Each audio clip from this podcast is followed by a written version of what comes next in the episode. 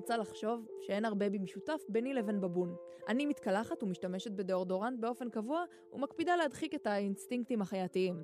אבל אחרי הכל, לא משנה כמה אנסה להרחיק, מן הבבון הגעתי.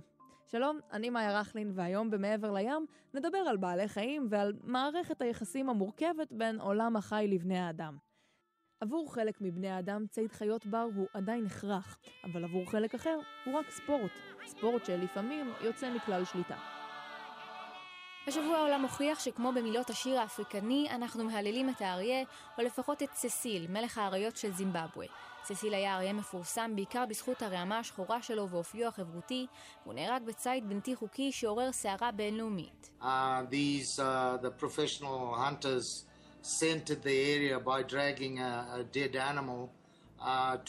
uh, uh, about half a k from, from the park and lured the lion to this uh, spot. And then they came in at night while the lion was feeding with the spotlight and shot it with a bow and arrow. אריה היה בפארק וציידים מקומיים פיתו אותו החוצה בעזרת גרירת פגר. אחר כך הוא נורה בחצב הקשת, לקח 40 שעות עד שהוא מת ולבסוף ירו בו, מסביר ג'וני רודריגז, יושב ראש הכוח לשימור בעלי חיים בזימבבואה.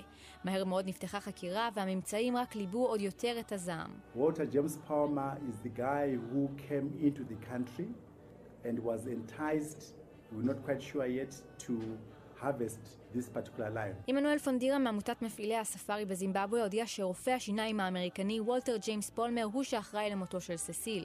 וולטר שילם 55 אלף דולרים כדי להרוג את ססיל. לטענתו הוא כלל לא ידע שמדובר באריה חשוב, וחשב שהכל חוקי.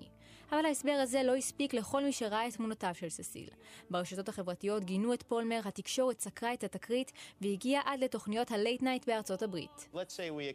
At face value that he thought it was legal and properly handled and didn't know the lion had a tracking collar, it was a local affair. The big question is, why are you shooting a lion in the first place? I mean, I'm honestly curious to know why a human being would feel compelled to do that. How is that fun? Is it that difficult for you to get an erection that you need to kill things?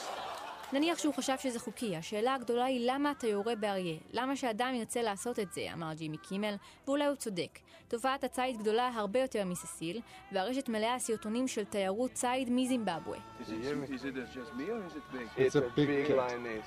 Tell me about the animals that are available to hunt in the Zambezi River Valley. There's obviously elephant, buffalo, leopard and lion. Um, good. אחד המדריכים המקומיים מסביר שאפשר לצוד פילים, אריות ונמרים בזימבבואה, ושני צעירים תיעדו עצמם הורגים לביאה. ואלה לא סרטונים בודדים אלא תעשייה שלמה, 17% משטחה של זימבבואה מוקדש לזה, ושלוש עשיריות האחוז מהתמ"ג בזימבבואה הוא תודות למזכרות הציד. אם ברור לכל שלהרוג את ססיל זה פסול, מה לגבי שאר האמריקנים וחובבי הציד שטסים כדי לעשות בדיוק אותו דבר עם אריה פחות מפורסם?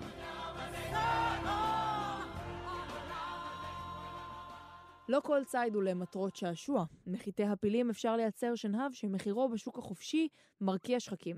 סוחרי השנהב מעריכים לעיתים את שווי הפילים יותר מאשר את חייהם, והפילים הם לא הקורבנות היחידים שגובה תפיסת העולם הכלכלית הזו. הביטוי רחוק מהעין רחוק מהלב מתאר בצורה די טובה את היחס לציד בלתי חוקי של חיות בר, אבל אירועי השבוע שעבר בצרפת הצליחו לנער את האירופאים מהאדישות. Euh,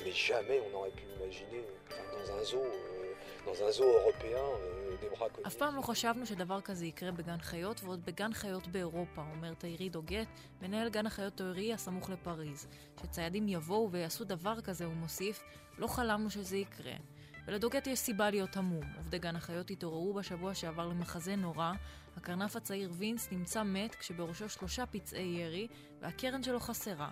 האחראים הם ככל הנראה חוליה של ציידים שרצו לגנוב את הקרן של וינס.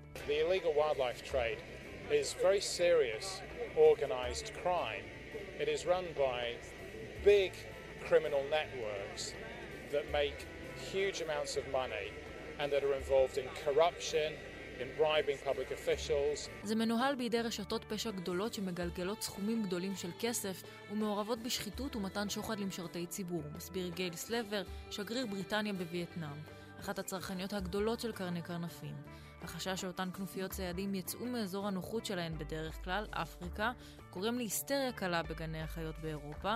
אתמול למשל הודיע גן חיות גדול בצ'כיה, שכדי למנוע מקרה דומה, פשוט יסיר את הקרניים של עדר הקרנפים בגן החיות. I'd rather see this little guy upright in two years' time than in a ditch upside down and bloated dead having had his horn poached. So אני מעדיף לראות את הקטנצ'יק הזה מורדם מאשר למצוא אותו שוכב מת על הקרקע אחרי שירו בו בשביל הקרן שלו. מספר וטרינר שביצע לא מעט ניתוחים כאלה באפריקה, שם בעיית הציד חמורה בהרבה.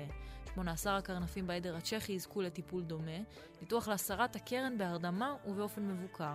זה כמובן ירחיק את הציידים שמוכנים לעשות כמעט הכל עבור קרן ששוויה ההתחלתי בשוק השחור מוערך בכ-60 אלף דולר, אבל לא קרוב לחסל את התופעה או להרחיק את הקרנפים הלבנים מסכנת החדה.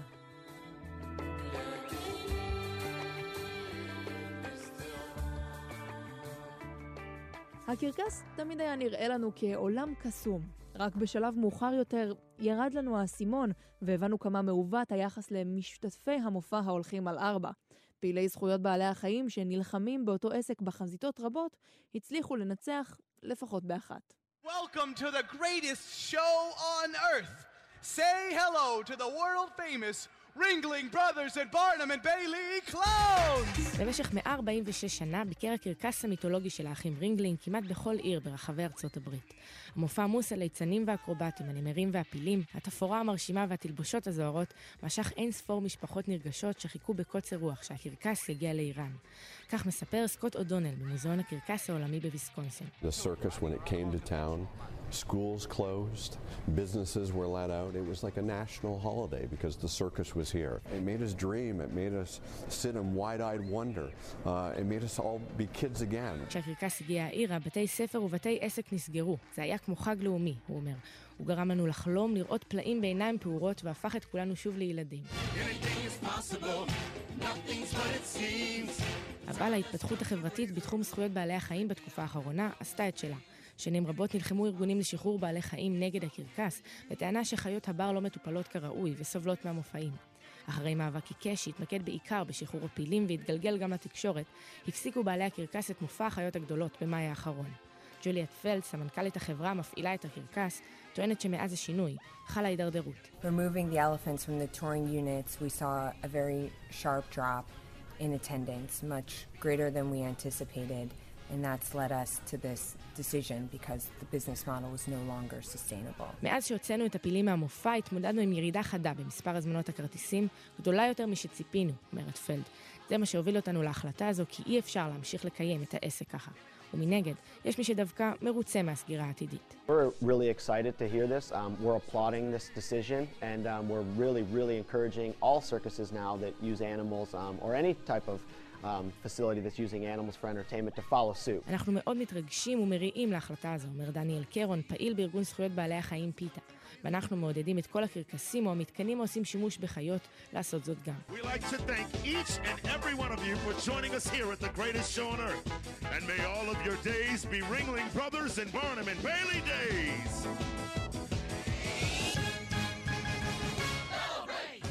עד כאן מעבר לים להפעם. תודה רבה לסיון רדל ושירה נאות.